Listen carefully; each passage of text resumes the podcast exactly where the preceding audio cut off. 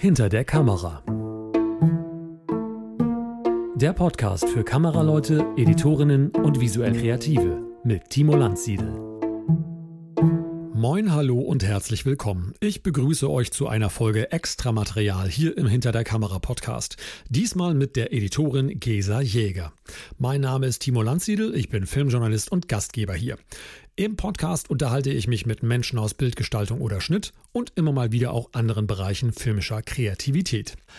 Mit meinen Gästen spreche ich dann so ein bis zwei Stunden intensiv über ihre Arbeit.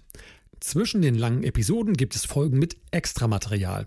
Bevor wir zu unserem Gespräch kommen, sei mir ein kurzer Hinweis auf meine aktuelle Umfrage zur Weiterentwicklung dieses Podcasts erlaubt. Die Umfrage habe ich in den Shownotes und auf kamerapodcast.de verlinkt. Nehmt euch doch kurz fünf Minuten Zeit, ich freue mich sehr auf euer Feedback. Und wo ihr schon dabei seid, meldet euch doch kurz zum Newsletter an. Das Eingabefeld für eure Mailadresse findet ihr unter kamerapodcast.de slash newsletter. Hier findet ihr auch eine Liste mit all den schönen Dingen, die euch im Newsletter erwarten. Außerdem könnt ihr mich unterstützen, indem ihr mir bei Apple Podcasts und Spotify 5 Sterne und wo es geht auch einen freundlichen Kommentar hinterlasst. So wird der Podcast sichtbarer für andere potenzielle HörerInnen. Den Podcast selbst könnt ihr natürlich auch abonnieren. Das geht mit einem Klick bei Apple Podcasts, bei Spotify und auch bei Amazon Music oder Audible. Tja, und damit sind wir auch schon bereit für die drei Fragen im Extramaterial meines Gesprächs mit Filmeditorin Gesa Jäger. Gute Unterhaltung. Ja, liebe Gesa, auch für dich habe ich äh, den Kurzfragebogen mitgebracht mit so ein paar Schnellschussfragen. Und vielleicht zu Anfang, ähm, welche Einstellung oder Szene aus der Filmgeschichte hättest du selbst gerne montiert und oder geschnitten? Ähm, Einstellung oder Szene? Es ist eine fiese Frage, ich weiß. Nein, die geht schon. Nur glaube ich, weiß ich nicht, ob ich das auf eine Szene konkret, also Einstellungen ja sowieso nicht, weil die montieren wir miteinander, aber auf eine Stimmt, Szene begrenzen absolut. kann. Ich weiß noch, dass die, das letzte Mal, dass ich beim Schnitt einer Szene vom Sofa gesprungen bin vor Begeisterung, war, als ich Babylon Berlin geguckt habe und da gibt es diese Tanzmontagesequenz in dem Mokka FT oh, ja. Club ich glaube in Folge zwei oder drei, die so mhm, phänomenal montiert war, dass ich ich bin wirklich aufgesprungen und habe dann äh, einem der Editoren eine SMS geschickt und habe gesagt, fantastisch, ich finde es richtig großartig. Die hat mich einfach so mitgerissen und die war so lebendig. Ähm, ist jetzt nicht gerade Filmgeschichte, sondern eher relativ aktuell. Ähm, Aber das ist ja tatsächlich auch so, dass also Serien sind ja die neuen Filme, wenn man diese dämlichen Formulierungen oh, aus dem Internet ja. auch mal äh, hier Sag's verwenden nicht. möchte. Genau. Ähm, und äh, kannst du noch mal kurz sagen, worum es so inhaltlich gerade in der, in der Szene geht, was gewissermaßen auch durch den Schnitt noch mit erzählt wird, durch, diese, durch die Montage? Oh, ich befürchte, da also passiert jetzt gar nicht so viel, außer dass man von diesem mhm. Lebensgefühl in dem Club so mitgerissen wird. Insofern ja. ist es montagetechnisch ist die Aufgabe sozusagen gar nicht so groß gewesen. Aber ich glaube, es ist einfach wahnsinnig viel Material, wahnsinnig viele Menschen, viele Bewegungen, die auf eine Weise zusammen äh, montiert wurden, dass man selber irgendwann das Gefühl hat, man muss aufstehen und mittanzen. Also durch die vielen Bewegungen wird man so mitgerissen. Das ist jetzt quasi inhaltlich gar nicht so eine Riesenaufgabe. Genau, ja. ähm, wenn du mich nach inhaltlicher Montage fragst, würde ich jetzt einen ganzen Film nennen, nämlich äh, Stop the Pounding Heart von Roberto Menavini. Ich weiß nicht, ob du den kennst, ein hybrider Film. Kenne ich leider nicht. Nee. Ähm, von Marie-Helene Doso geschnitten. Und der ähm, schafft es durch die Montage zwei Menschen, die sich nur zweimal begegnet sind, glaube ich, zu dem Zeitpunkt, so in mhm. Verbindung zu setzen, dass man permanent das Gefühl hat, die denken aneinander und die haben eine Sehnsucht nacheinander ähm, ja, krass. weil sie in ihrem sehr liebevollen Umgang mit Tieren gezeigt werden und so verwoben wurden, dass sie eigentlich zusammengehören, obwohl sie noch gar nicht viel zusammen waren. Und das fand ich großartig. Das, das hätte ich gerne selber gemacht. Ja, genau. Es ist ja so ein, so ein Weg, auf den man sich begibt. Äh, bei Babylon Berlin ist es ja gewissermaßen so, häufig geht es so um so, so eine Orientierung natürlich auch im Raum, mhm. die natürlich von der, von der Kamera erstmal überhaupt geschafft, äh, geschaffen werden mhm. muss. Ähm, worum es in dieser Szene ja überhaupt nicht geht, sondern es geht äh, darum, eigentlich diese, die Bewegung, die Bewegung untereinander, Bewegung der Kamera auch nicht zu zerstören. Ähm, ja. sondern ganz im Gegenteil halt eben durch den Schnitt dann zu unterstützen äh, und das, äh, äh, ja, wenn, wenn nicht sogar, dass es sich darüber sogar noch aufschaukelt. Ähm, das ist ja bei, bei der zweiten, bei dem zweiten Beispiel, das du genannt hast, ganz, ganz anders, mhm. ähm, weil es jetzt weniger, äh, ich vermute, äh, auch jetzt nicht um Bewegung geht oder mhm. um Nutzen. Ist da gewissermaßen im Editing sehr stark, äh, also gibt, gibt es so ein, eine bestimmte, ähm, ein bestimmtes Stilmittel oder ein bestimmtes Mittel, was da sehr häufig dafür verwendet wird, um das zu parallelisieren? Ähm, du meinst in, in Stop the Pounding Heart? Genau, ja. Ich weiß nicht, ob ich Stilmittel sagen würde, aber ähm, wie ich eben schon kurz gesagt habe, der Umgang mit Tieren, also die beiden haben mit völlig unterschiedlichen Tieren Umgang und sind dabei aber sehr, sehr, sehr zärtlich oder blicken sehr zärtlich auf diese Tiere. Und ähm, mhm. die Kamera hat das auf eine Weise eingefangen, die die beiden so, ich will nicht sagen gleichsetzt, aber die Montage verbindet das und darüber entsteht eine Verbindung zwischen den beiden. Es ist jetzt kein, kein ja. sozusagen kein technisches Stilmittel, sondern eher eine, eine, ein assoziatives Montagearbeiten in dem Fall. Ja, äh, dann kommen wir schon zur zweiten Frage. Auf äh, welche deiner eigenen Szenen und Sequenzen ähm, bist du denn besonders stolz? Beziehungsweise, das ist immer so ein komischer Begriff, stolz auf etwas sein. Äh, mit welcher Sequenz verbindest du etwas Besonderes? Also ich glaube, immer wenn man Dinge lernt oder Dinge neu für sich entdeckt, ist es ein, also macht es einen besonderen Eindruck auf einen und dann merkt man mhm. sich Dinge ganz besonders.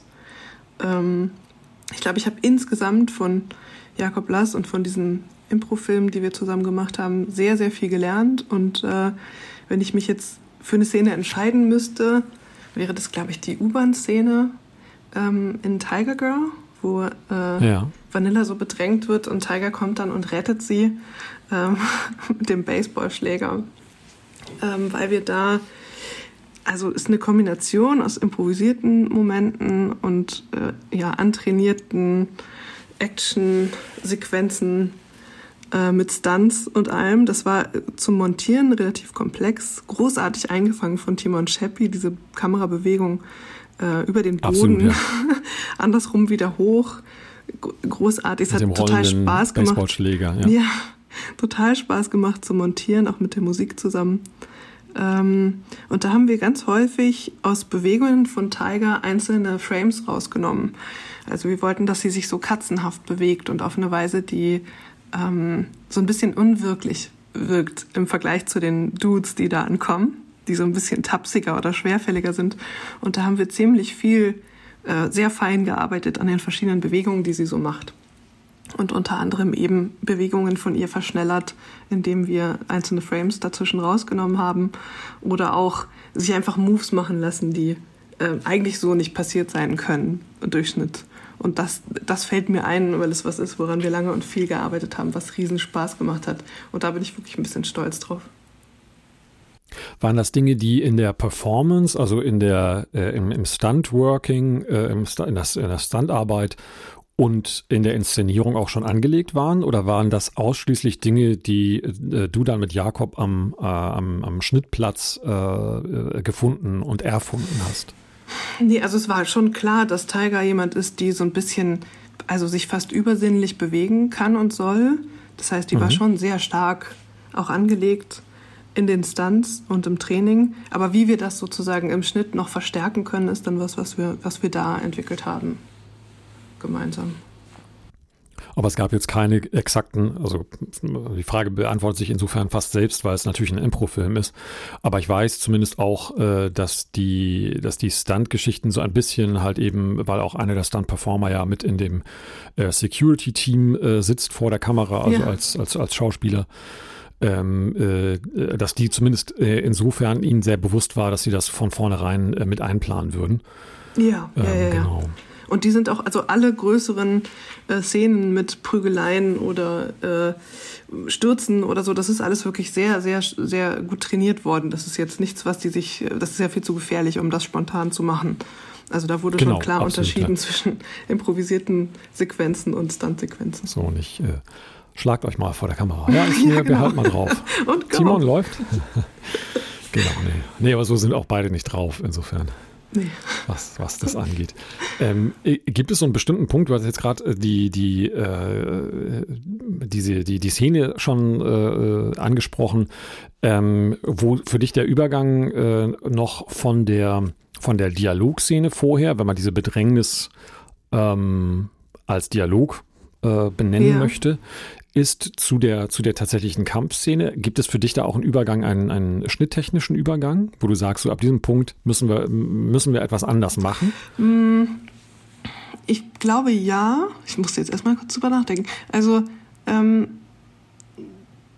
ab dem Moment sind natürlich sowohl die Kamera als auch die SchauspielerInnen sehr eingeübt. Also es, es kommt dann sozusagen in den Fluss, bei dem auch die Kamera ähm, sehr genau weiß, was sie erwartet also Timon weiß mhm. sehr genau, was, was jetzt passieren wird und kann in den richtigen Momenten sch äh, schwenken, kann die Bewegungen begleiten. Das kann er natürlich, solange improvisiert wird, ähm, nicht. Das heißt, ich habe ab dann auch viel mehr den Luxus, mich sozusagen in seine Hände zu legen und ähm, mitzugehen, ja, was er ja. macht ähm, und dann erst wieder schneiden, um sozusagen die, die Action zu verstärken oder Tigers äh, Bewegungen zu verstärken. Das war dann schon nötig, auch Wechsel zwischen den einzelnen Takes, wenn die Stunts sind mal hier besser gewesen, mal da. Da kann ich jetzt nicht immer das mitmachen, was Timon macht, aber ich kann mich viel mhm. mehr hingeben äh, der Kamera, anders als im Impro sonst, wo man ja wahnsinnig viel schneiden muss, um einfach zu raffen und äh, Zeit ja, zu genau. verdichten. Genau. Absolut. Jetzt hast du gerade diese Szene schon als so ein, ein Lernprozess oder eine starke, äh, ein starkes Learning äh, mhm. hier eingeführt. Ähm, Gibt es denn trotzdem eine Situation in deiner Karriere, wo du äh, darüber hinaus noch sagen kannst, äh, in der du am meisten gelernt hast von KollegInnen oder auch von SchauspielerInnen vor der, vor der Kamera, die du ähm, montieren durftest? Ich glaube, dass also in, in dem Bereich, deswegen arbeite ich da auch so gerne, man ist eigentlich permanent am Lernen. Ich kann kaum einen Tag sagen, an dem ich nichts Neues gelernt oder entdeckt habe.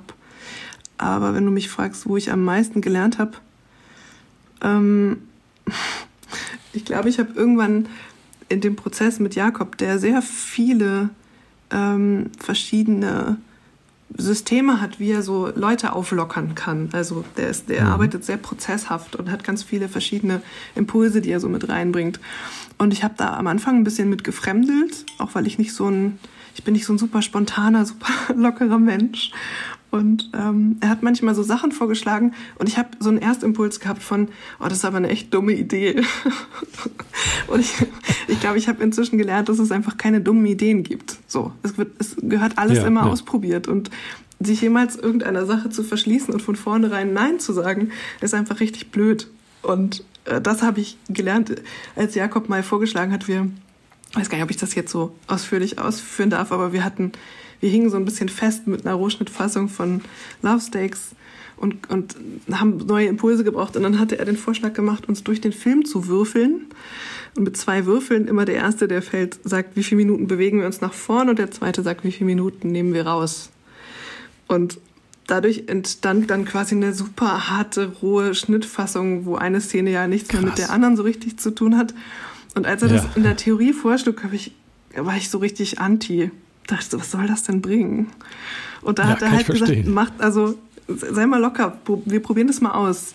Und am Ende habe ich, mhm. äh, wir haben das dann geguckt, und es war natürlich totaler Bullshit, aber ich habe dann verstanden, dass es natürlich nicht darum ging, was da rauskommt, sondern was es auslöst. Und diesen ja, Film dann ja. wieder neu entdecken zu können und auch Verbindungen zu sehen, die vorher nicht da waren. Und, und wenn es nur Farbverbindungen oder Musterverbindungen oder irgendwas Rhythmisches war, das hat uns total weitergebracht. Und ich glaube, das war wichtig für mich zu lernen, ähm, über dieses erste, hä? Nee, hinwegzugehen und immer offen zu sein und alles auszuprobieren, was man selber erstmal vielleicht ein bisschen komisch findet. Ist davon, von einer dieser konfrontativen, äh, äh ich sag mal, äh, Schnitte, ist davon noch was drin? Nee, kein einziger.